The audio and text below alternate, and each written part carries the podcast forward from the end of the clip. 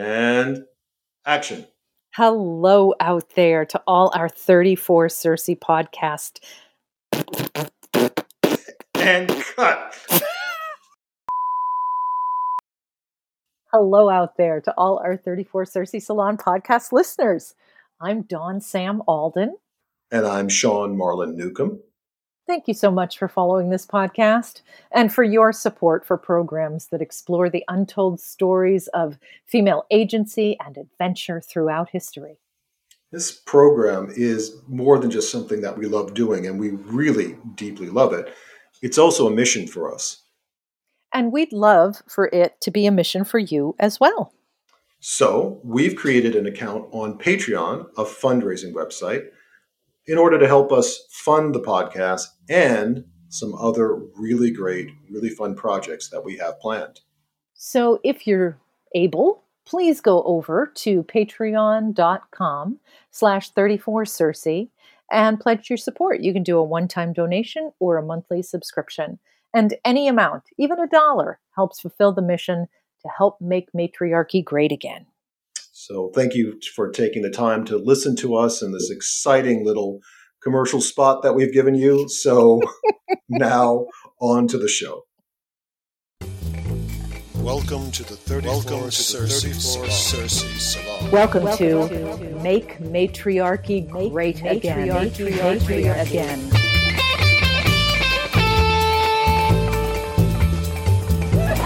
L'équateur a interagi tout au long de ce cours.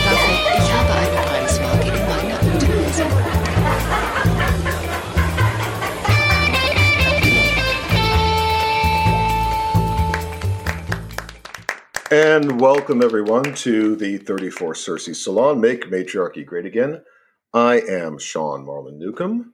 And I am Dawn Sam Alden.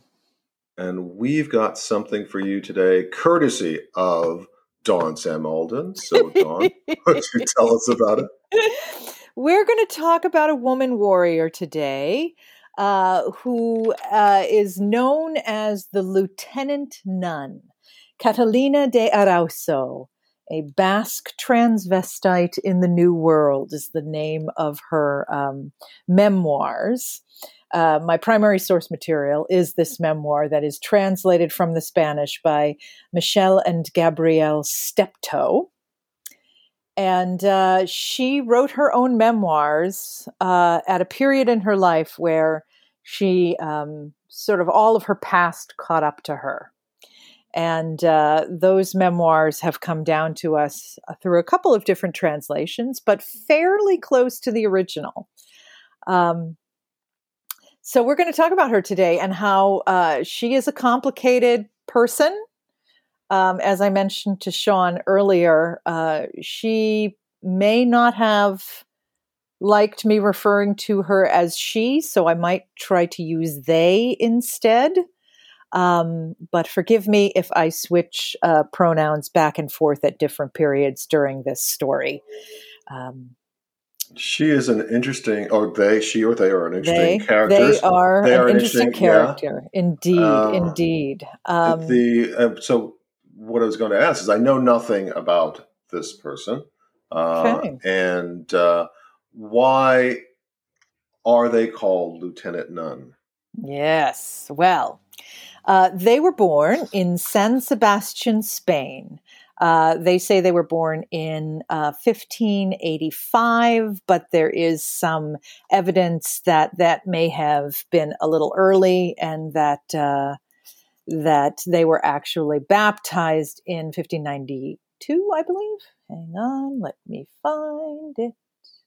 There we go. Yes.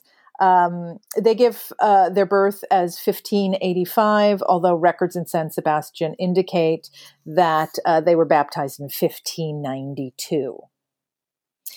In either case, she was born into a uh, a good Spanish family, and at a time period where Spain was sort of the primary power in terms of expanding empire. Uh, this is when Spain primarily conquered South America and um, and uh, slaughtered millions of its indigenous people and stole um, the uh, wealth, much of the wealth of South America, silver, gold, and jewels. Um, Was were- there any? Sorry, I just want to. yeah, were extensively mined. Yeah. She's the Lieutenant Nun is Basque. They're Basque. So was it an issue? Was it an issue because the Basque have been always uh, a group of people who have really been strong with their own identity, their separateness as a Basque people. We also know that genetically they represent a um, uh, a- an outlier to a certain extent in Europe because they are much more closely related to the original Anatolian farmer groups that were in Europe prior to the Yamnaya invasion that we talk a lot about and certainly not glowingly. So, what, indeed, what- indeed. was there an issue about that separateness? Um, the the the Basque identity comes up um, when sh- when they go over to the New World when they sail to South America, um, but not before then because you know they're living in San Sebastian, and so everyone around them is Basque. Um, but uh, they were born into, as I said, a, a, a good family, a good Spanish family, and um, their father was a military man, Captain Miguel de Erauso, and had probably served in the South American colonies. Um, there was a big, it was a big family, big Catholic family, and um, their brothers went to the wars, and their sisters went to the convents. So the men left home very young and uh, and went to find conquest and riches that way. And all of the daughters were sent to be educated in the convent um, at a very young age. And uh, they they lived they stayed in the convent until a marriage could be found. And if no marriage could be found, then they just stayed in the convent for the rest of their lives. They took orders and became nuns. okay, so they didn't take orders beforehand. uh, when Exactly. they would go to the yes. convent. Okay. Yes. Conventional marriage or conventual life were the two choices for these women. There you go. Uh, Well, it, it is an interesting just to hear.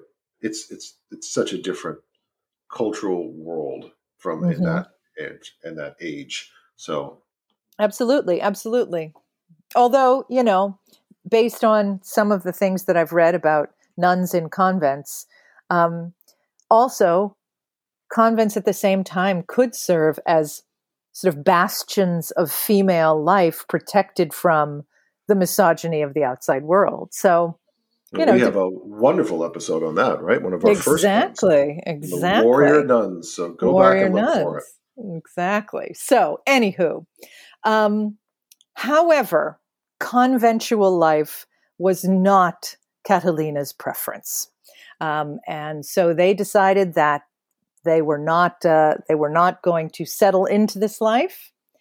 And uh, in the memoirs, there's a wonderful little uh, little um, adventure. You know, she, they the the memoirs were possibly written in their own hand, but also possibly uh, dictated to someone who wrote them down, um, and uh, they read like an adventure novel. Um, the one of the gal that wrote the foreword for this translation um, has has likened it to the sort of Piccadillo romances, and the translators liken it to um, Huck Finn, where she escapes from the life that she has and goes off and just has one adventure after another. Um, so this was the beginning of Catalina's life of adventure. She seizes an opportunity uh, where her um, aunt, who was also in the convent, a nun in the convent, this was a family tradition, um, gives them uh, the keys to go grab something out of uh, the aunt's room. And so Catalina takes that opportunity to to run the errand, but leaves the door open so that she can then run back and grab the the outside keys. And um, grab some some valuables. Uh, they they do a lot of thieving in their life. Uh, grab some valuables and escapes out of the convent. Um, they must also have grabbed a needle and thread and some scissors because they then sit.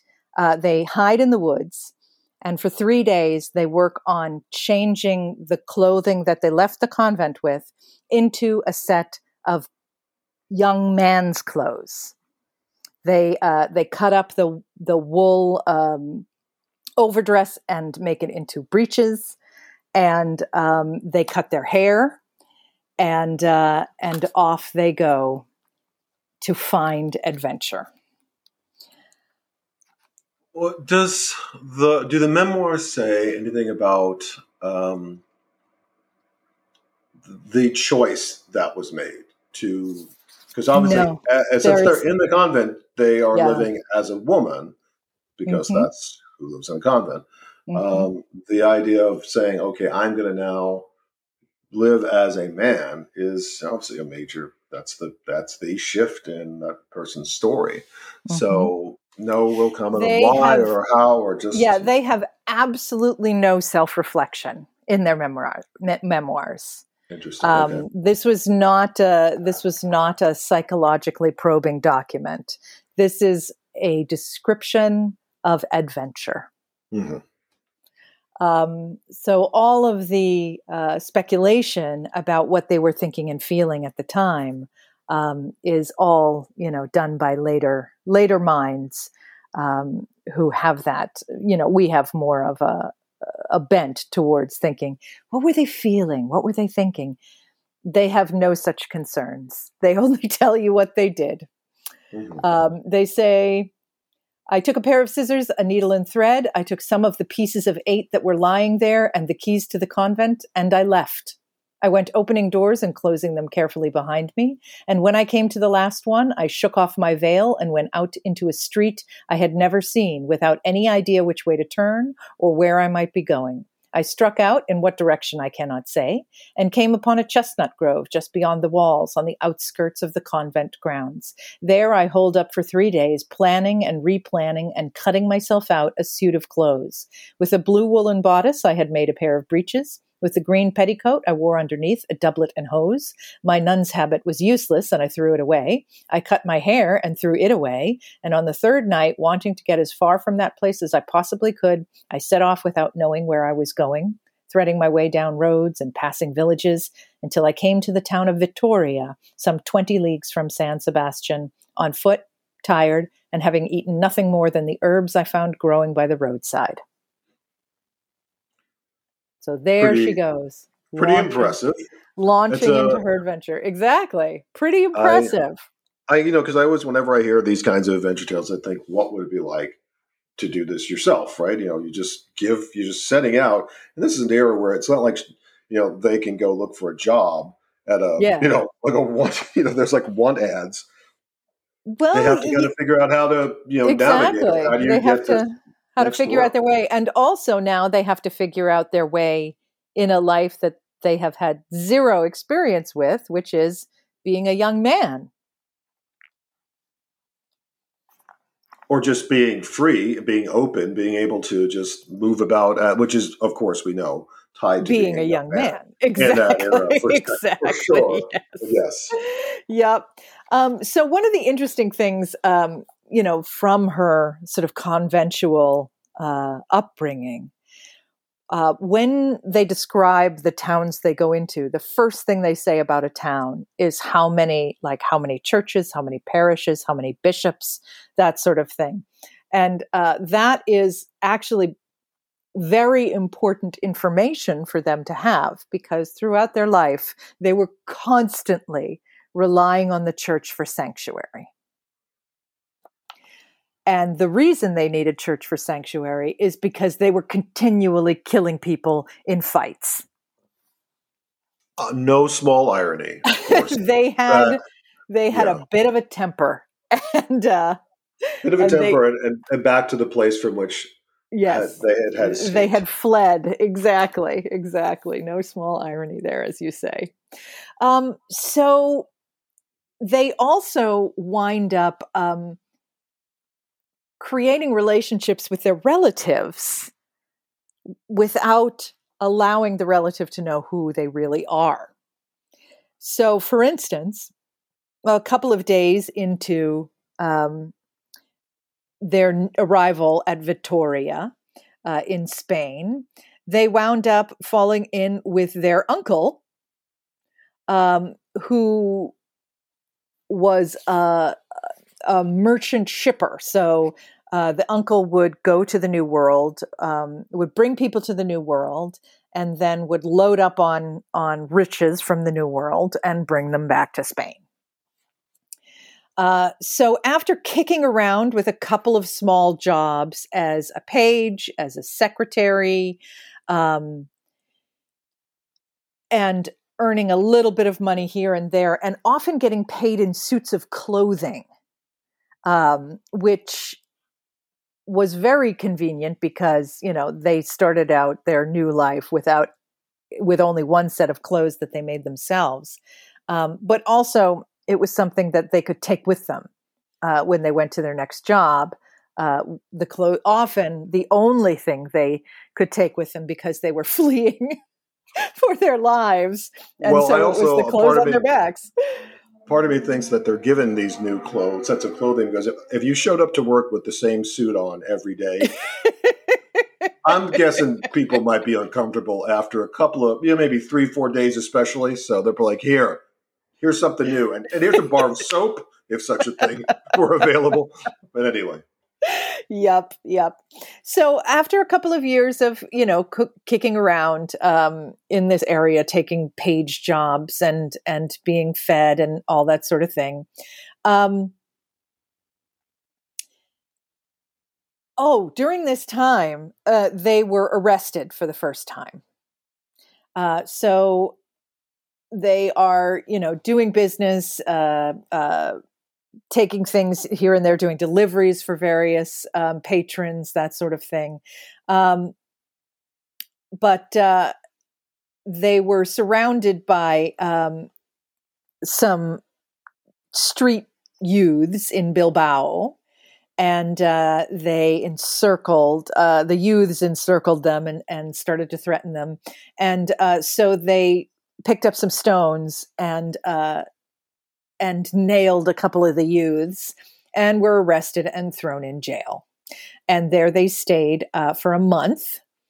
And uh, and uh, the boy that that uh, that Catalina hit um, recovered was not was not killed was not seriously wounded. So a month later, um, they were released from jail, but they had to pay for their stay in jail. So that kind of soured uh, Catalina on this uh, this sort of delivery style lifestyle. So um, they stayed in the house uh, of uh, their next employer, well fed and well clothed, for two years. Um, and then they say, but at the end of that time, with no more reason than it suited me, I quit the comfort of this situation and returned to my hometown of San Sebastian, where I remained completely unrecognized a well dressed young bachelor. And uh, there's an instance where they went to hear Mass at their old convent. And their mother was at Mass. And I saw that when she looked at me, she did not recognize me. And when the Mass was over and some of the nuns beckoned me into the choir, I made like I didn't understand. And with a bow here and a fine word there, I slipped out the door. So their transformation has essentially become complete to the point where their mother no longer recognizes them. I was thinking though, as you said that, the but the nuns beckoned them. So does it seem like the nuns would have recognized us? How old would they might have been? In other words, so maybe the yeah. mother would just really wouldn't. It just has been too long. Uh, but the nuns would have seen them at the full, you know, uh, yeah. height of youth. So they might have said, "Hey, I know you. It's a nice suit. Come over yeah. to the choir. but you're not so. fooling me. yep. So, yeah, this was uh, two or three years after, probably closer to three years after they had escaped from the convent. So, yeah, the nuns may have recognized them from just from the face, even though they were in a different in a in a as a well dressed young bachelor. So at this point, it's 1603, and they find work as a ship's boy on the galleon of their uncle, Captain Esteban Eguino, uh, first cousin to their mother. And on board, they set sail to the New World. Now begins their life as a soldier. Um, they came to the New World and um, and worked under their uncle for a while, um, but they they ran into some enemy ships at one point and did some fighting, and uh, and they sailed to Nombre de Dios. Now, Nombre de Dios is apparently a, and you know, I, I did just a little bit of research on this, but not much. So, Sean, don't ask me any in depth questions. I will. I will refrain. but Nombre de Dios apparently was um, the site of a slaughter of Spaniards. Um, it was a battle, and uh, and they uh, Catalina says with um, with sort of typical reserve. I remained there from for nine days. During that time, many of our men died. So that's all. That's all they say about it. That's all the detail they give. But apparently, it was enough that they didn't want to be on shipboard anymore because once um, once their uncle had loaded up uh, the silver that was going back to Spain, um, they say I dealt my uncle a heavy blow, helping myself to five hundred of his pesos. That night, about 10, while my uncle was sleeping, I left the cabin and told the guards the captain was sending me ashore on business. Seeing as how they knew me, they easily let me pass. I leapt ashore, and that was the last they ever saw of me.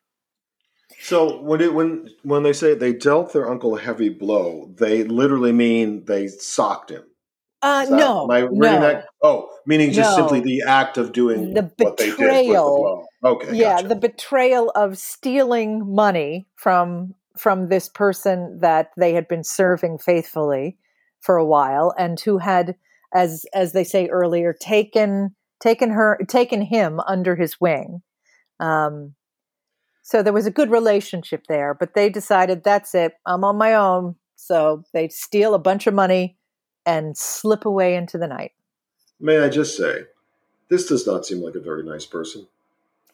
Well, you know, they definitely uh, were I mean, out for I- themselves. Exactly, and I get that in the context of all this, the grounds that they're breaking, I understand all that, but you can still be a bit of a jerk even if you are breaking social boundaries. absolutely, This absolutely. this this person, as as they might say in the old days, is not nice. So yeah, uh, they definitely, um, they definitely are complicated. Let me put Yes. it that way. They are definitely complicated. I'm just not, gonna say they're not. I'm, I'm just gonna say they're Yeah, not, not- nice. But not okay, a hero, not a not a heroine. Yeah, yeah. right. Um, so, so now they are alone in the new world and looking to, um, you know, to see what kind of life they can make for themselves. Um, working here or there and you know their their memoir again is just like and then i did this and then i did this and then i did this and then i did this i mean it's this it's this rapid recita- recit- recitation there we go recitation I will go with that. okay of events in their life but very very little self-reflection i mean the number of times that they talk about how they feel uh, i can count on one hand for this entire memoir so I mean, put, putting aside, you know, the, the the barriers that are being broken, just looking at the character, I suppose you would that would have to be your mindset to be able to do all these sorts of things, to to have these kinds of adventures. You have to have a sense that you don't have a sense of self. There isn't that inner reflection going on. You just act, and your actions are your being. Yeah. Yeah, and you know, we don't we can't we can't say for sure that they didn't have a sense of self-reflection, but they certain certainly didn't put it in their memoirs, let's say Mhm. that. Okay. Um, so they started to pick up odd jobs, worked for a little while um, in Panama, uh, for someone who uh, they say wasn't a particularly generous man. And so um, they ran through not only their own saving uh, salary, but also the money that they had stolen from their uncle. Um, so they moved on to, um, so they ask around and uh, heard of a, a Trujillian merchant and signed on with him. And then uh, and then got a new master and a new master and a new master. And they use the word master. So um, that's kind of an interesting um, translation of the word. Um, Mm-hmm. They get on a ship. The ship uh, capsizes in a squall, and everyone who couldn't swim dies. a couple of people, including Catalina, make it to shore, but you know now has nothing but the clothes on their back. Um, found passage on uh, another ship uh, to Paita, uh, and signs on with a captain there, and um, has the task of unloading goods, the entire goods of the ship, and uh, sending them on in a specific order to different places. Executes that admirably. Um, so gets a promotion, uh, gets two new outfits, um, set and gets set up in uh, this person's shop, um, where uh, they are essentially the shopkeeper, uh, writing down exactly who gets what and how much was sold, and they say uh, of their master he left two slaves to assist me and a black woman who was to cook for me. So they are living in a world where slavery is par the course. And usually the slaves were either um, the indigenous Indians, who uh, they refer to as the Araucanian Indians, Mm-hmm. uh, which are uh, the native peoples of sort of the Chilean area, uh, the indigenous Chileans, um, who were, I believe, hunter gatherers, um, but uh, also probably slaves from the uh, Caribbean area. Uh, so these are like uh, from what is now modern day Haiti and that area in there. Um, although they could have been African slaves as well, because you know Spain and Africa are, are fairly close. So Well, I mean, Um, either way, either way, they would. I I'm assuming they would have been of African descent if we're talking about Haiti, which would be by and large African slaves. So, and, and also this is that era. Let's just Yes. you know, there's there's Yes. no issue. There's we we understand yeah, that that So- this whole world is about this. You know, that's why she's referring to people as masters. I think that's the language of the era. You know. Well, and you know, just to indicate that they had no, um, they again, you know, no self, very little self-reflection, but they trafficked in goods and people with with sort of equal aplomb. There wasn't. The, uh, uh, the lieutenant yeah. trafficked. in goods yes, and people. exactly, exactly. Yeah. Again, not a nice person. Yeah. So um, while uh, working with this shop, um, they get in trouble. Not surprisingly, they get in Mhm. trouble, uh, and it's it's because of an incident at the theater. They go to the theater one Sunday, pulled up a chair to enjoy the show, and a certain Reyes showed up and placed his chair squarely in front of mine, and so close up I couldn't see a thing. I asked him if he wouldn't mind moving a bit to the side. He responded in a nasty tone, and I gave him back a little of the same. Then he told me I'd best disappear, or he'd be forced to cut my face wide open. Seeing as how I was weaponless, except for a short dagger, I made my exit and more than a little enraged, and with a couple of friends at my side who followed along to try to calm me down. So they have this incident at the theater where, you know, they got into an argument. And um, then on Monday, while they are keeping the shop, they see this same character, Reyes, walk past the door. So they close up the shop, grabbed a knife, get it sharpened, and goes after Reyes. And is like, I got something for you. and uh, comes up behind them, says, This is the face you were thinking of cutting up. and slashed him. He clutched at the wound with both hands. His friend drew his sword and came at me, and I went at him with my own. We met. I thrust the blade through his left side, and down he went. So, this is her first murder. Mhm. I ran straight into the church, followed just as quickly by the sheriff, who dragged me out and carted me off to jail, the first I was ever in, which is not true. She was in jail once before, um, but clapped me in irons and threw me in a cell. Um, so, blam, right off the bat, bat, she's like, and then I killed someone because they pissed me off, essentially.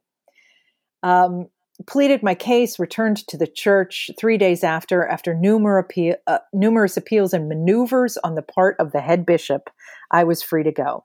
So she is constantly appealing to the bishops and the heads of churches everywhere she goes, and they are continually getting her out of scrapes. And I, am not sure what she was saying to these bishops, like how she Well, was she was getting. a, she was a nun, and she knows she knows the nature of the church. Right. She probably knew exactly what to play to, probably what exactly she could say, what passages she could quote. You know, Yep. she would come off if you were a bishop. She would certainly come off as, "Wow, this is an exceptionally learned man, almost as Mhm. learned as a nun." You know, for some odd reason. So, yeah, I imagine. Yeah, Yep. So, um, what's the what's the Shakespeare line? The devil can quote scripture to his Yes. pleasing. Yeah, so that's there you go. Anyway, um, okay. So the first, so there's the first murder, the first uh, sanct- seeking sanctuary in a church, and now comes the first um, scrape that she gets into with an amorous woman. Mhm. So the the the person that she was that uh, they were working for as shopkeeper has been advocating on their behalf to get them out of trouble and uh, and so they come up with this the the master comes up with this scheme that Catalina should marry Don Doña Beatriz de Cardenas, who was the niece of the man that she attacked. And in doing this, then she would be, you know, or he, as was perceived, he would be part of the family, and all of the, you know, the scrape would calm down. this, this sounds like a like a sitcom uh, plot. This is this is wild. I mean, Here it comes. gonna- here it, okay, yeah. Oh so my anyway. God. Yeah. Yeah. So it should be noted, she says. Now, it should be noted that Doña Beatriz de Cardenas was my master's mistress, and that what he had in mind was to hold on to the both of us, me for business and her for pleasure. And they must have worked the whole thing out between them, because after I had been taken back to the church, I used to sneak out at night to the lady's house, and there she would caress me and implore me, supposedly for fear of the law, not to go back to the church, but to stay with her.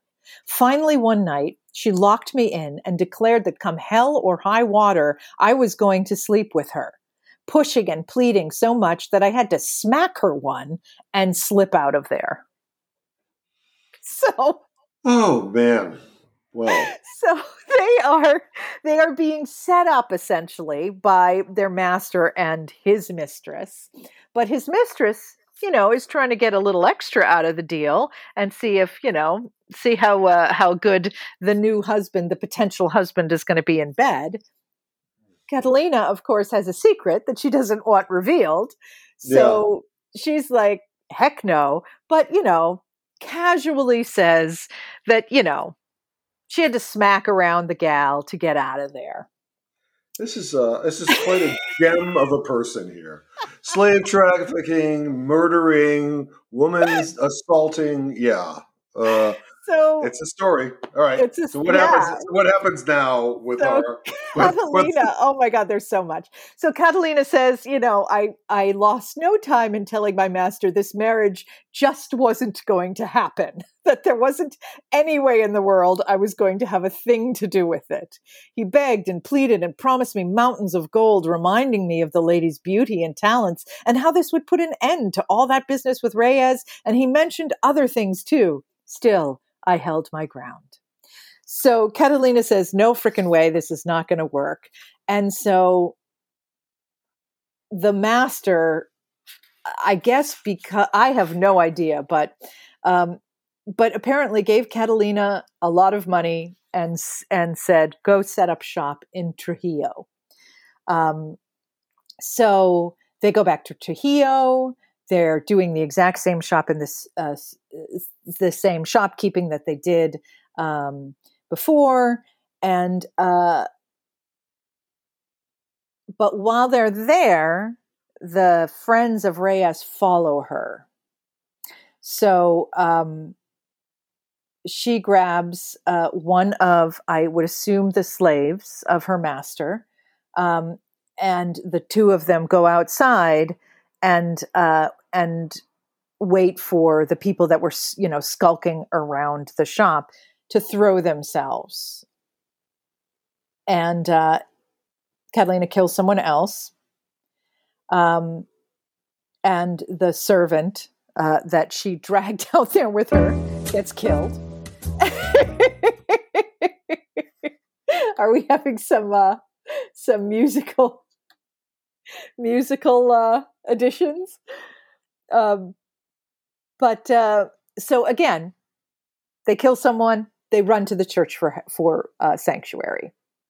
Now, this is the first time where another Basquero helps her out. Um, the sheriff drags her out of the church to bring her to the jail. But while they're walking to the jail, one of the deputies says, You know, tell me a little bit about yourself. And they start talking in Basque. And so the deputy says, You know, if you just happen to, uh, you know, slip out of those handcuffs, hint, hint, um, while we're walking by the cathedral, that might be, you know, that might be a good thing for you. So I just want to say that I was saying something and I had myself muted, so you heard nothing of what I said to you. Oh, so, oh, absolutely. All anyway. I heard was was a little bit of music. Yes, I was trying to explain that that was just a technical error, but the Basque okay. thing is really what I was. So, yeah. so they begin. Uh, so somehow it it comes out that they speak Basque or the Basque. I'm not sure what the language is called in the Basque region, but whatever the language is called, they speak it, and now they have a connection. Right, right. Okay. Yes. Um, uh, Catalina says, When I told him I was a Basquero, he said to me in Basque that when we came to the cathedral, I might consider loosening the belt he was holding me by. I took the hint, did exactly as he said, and darted into the cathedral while he stood outside bellowing for help. Well, it's just a different time. I mean, think about our era where every bit of your information is logged. You can't escape the prying eye of anything. And in this world, you can kill a couple of people and just and meet somebody away. from your yeah, just meet somebody from your hometown, and they'll go. You know what? I might just uh, have to look off for a second. It's. I mean, yeah, we exactly. we have a hard time imagining this now, but this. Yep. So she goes off to Lima. She escapes off to Lima, and in Lima, um, she is working for someone who her old master, you know, sent her a letter of introduction to. So she's working for this person, and she says, "So here we go.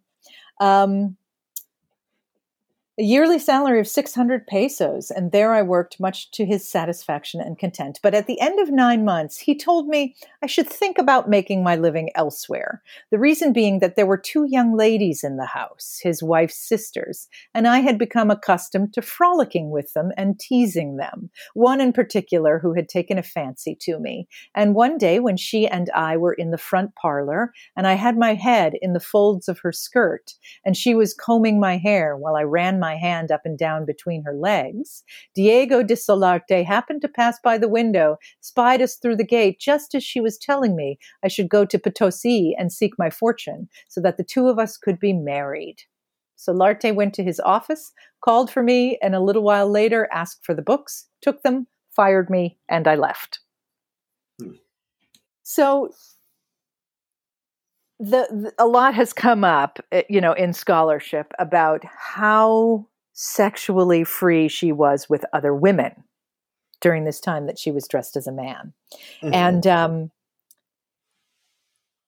and a lot of the scholars say, well, you know, there's they were extremely um, religious. You know, they wouldn't have uh, they wouldn't have done any done any you know engaged full full scale in lesbian activities. But at the same time, there's a lot of really big hints in their memoir. Um, when setting down their memoir, as they were setting down their memoir in a Catholic church, they couldn't very well have said, and I was having sex or intimate uh, relations with all of these women. Um, that probably wouldn't have gone over very well. And, uh, you know, they were having sanctuary at the time. So if they can, confessed to homosexuality, which was, of course, punishable by death, um, it wouldn't have gone so well. So there's a Well, lot well, hold of. on. Hold on. There's a couple of questions on that. Mhm, So, mhm. okay. So, first of all, the memoirs are set down at in a church. Okay. So Yes, right. So yes. talk. Okay, so I'll jump ahead. I'll jump Okay, ahead because but, but but let me just let me just so so when you yeah. jump ahead, you'll have you'll know what you'll know what to jump after. Uh, Okay. For, for my interest, anyway. But okay, so the memoirs are in the church. Are they? Are the people at the church who are taking the memoirs? Are they aware that Catalina is was born as a she or is and living as a man? So because you're, you, it sounds like from what you're saying that they're aware that this is this woman who is telling the story of having lived as a man, or were they simply taking the story of a person they thought was a man and uh, always a man, and that's it? You know. So, Yeah. what was the situation? Um, so I could detail all of the various adventures that Catalina has, and wow, she has some. Um, and a lot of the things that sh- they are sent to do involve uh, what Spain was engaged with at the time, which was sending people um, who had no other resources to the front lines of the Spanish um, conquest and just murdering the native people and burning their fields and driving them out of their homes. And she, when she had no other options, she did some of that. Um, and uh, again, they seem to have very little reflect, self reflection about it. They also wind up getting in a quarrel, um, quarrel after quarrel after quarrel, killing people in quarrels, spending time in jail, appealing to the church, running to the church for sanctuary. I mean, it's just one instance of this after another. In the process of which, after they had spent three months in jail and had finally been released, the first thing they did on the way out of jail is to um, agree to serve as second for a friend's duel and get in a fight with the other second kill the other second, and that other second turns out to be their own brother. So they murdered their own brother in a fight. Wow, no, that's it's horrifically sad. Do they Yes. reflect upon that? Do they say, "Oh my, you know, I, I was devastated by this fact"? they say one of the very few moments of self reflection, they say that during the brother's funeral, they stood in the choir watching the funeral in God knows what misery. That was the only thing they say about it. So after after fighting and card sharping and um, and seducing women and all that sort of thing for years and years, they finally their their past really starts to catch up with them, and they wind up back in a city where they had killed someone in the past. The friends of someone else they had killed have followed them there, and they get set upon and there's no escape. They run uh, they get into this huge fight and the bishop of that town um, a friend of theirs had run to the bishop because the friend saw that's it you know this is they're gonna they're they're gonna get they're gonna die in this fight. Um, so the friend convinces the bishop to intervene on their behalf and the bishop comes out into the middle of this big brawl with with several other churchmen and is like stop fighting. You know, the, God has commanded you to stop fighting, and God has commanded me to to take care of this this man and uh, and bring her into the church and you know and and protect her in God's name. And it's this whole huge scene, and they're fighting, and the sheriff is attacking the the the priests, and I mean it's this whole thing. But finally, the bishop prevails and convinces the angry mob and the sheriff to bring Catalina into the church, and there she stays, and she's not allowed to leave. And it is then in conversing with the bishop that they are moved by the holiness of this man and they confess everything. They say, I'm not, you know, I was born a woman, I'm I'm I was a nun, I escaped, I've lived this crazy life where I've been both rich and penniless, I've nearly starved to death. And so the bishop's, you know, is absolutely delighted. But the thing that she says that wins the bishop to her wholeheartedly is that not only has she remained pure, but she is an intact virgin. Ah, very interesting. That that would be something that would uh, we we not not not unexpected. Of course, we know the nature of the world at that time, but it's an interesting that that would be the thing that kind of gets the bishop to really embrace her Ab- now. Absolutely, yep. Because you know, a woman's value at that time was directly tied to her purity mm-hmm. and her piety. So uh, Catalina agrees to have a couple of older women associated with the church come and examine her, to, and they testify absolutely that's a woman's body and, in fact, an intact virgin. Hmm. And so that is when the bishop says, in exchange for us championing you, you need to dictate your memoirs and you need to, you know, take the retake the veil and enter and go back to a convent. So it is going to be a big, you know, as as far as the church is concerned, this is going to be a great story about the redemptive power of of you know religion, Catholicism, and God. Mm-hmm. So she dictates this whole story up until this point, and and this is where the memoir comes from. Um, now the memoir goes on after this point, so not for very much longer. But um, but scholars debate, you know, if this was when she if she was telling the memoir up until up until a certain point in time, who wrote the rest of it? Because she becomes extremely famous and celebrated. She returns to Spain, um, is embraced by her family. Um, oh, after she, so she goes back to the nunnery and she stays there for nine months, makes really good friends with all of the nuns, which, you know, again, you can take that as you will. Mm-hmm. Um, but uh, the word finally comes from Spain that she did not actually take the veil, she didn't complete her orders and become a full nun. And because of that, she is allowed to leave the convent again, put back on men's clothes, and go out and live her life. And again, you know, as this celebrity, she travels to Spain. She's celebrated there. She meets the king the king gives her a pardon for uh, and gives her a a, a, um, a pension mm-hmm. for for her soldiers for her service as a soldier, and it's a fairly decent pension. Um, and then she travels to Rome. She meets the Pope. The Pope gives her benediction to continue to live life wearing men's clothing, which of course was a big thing at the time because women were not allowed to wear men's clothing. Um, and uh, and eventually she goes back to the new world, and she and she disappears into history.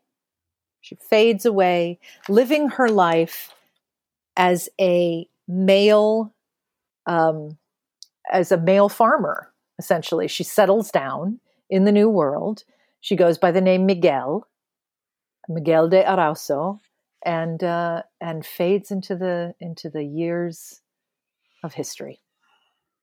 It makes me think that some people can just cyclone their way through life yes. and just it's so you know and that just it just kind of works they'll go off it's it's a it's an amazing story i still can't get past some of the things that she did i find it hard to embrace her but or them Yes. But- yeah. uh it's it's truly an amazing story Yeah. It's incredible. It's an incredible story. I mean, she was she was an adventurer. how do you no feel doubt about, about it. how do you feel about her I I think um, personally, Mhm. I I think that uh, they are an amazing story.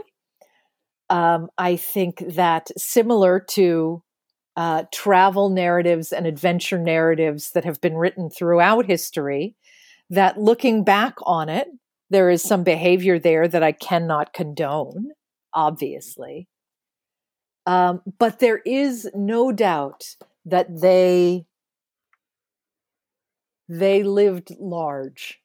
you know, they were true to themselves every minute of their lives because, uh, you know, they would fight, they would seduce, they would make some really, really bad choices in their life, but um, but they squeezed every drop out of life that there was to squeeze, and um, and eventually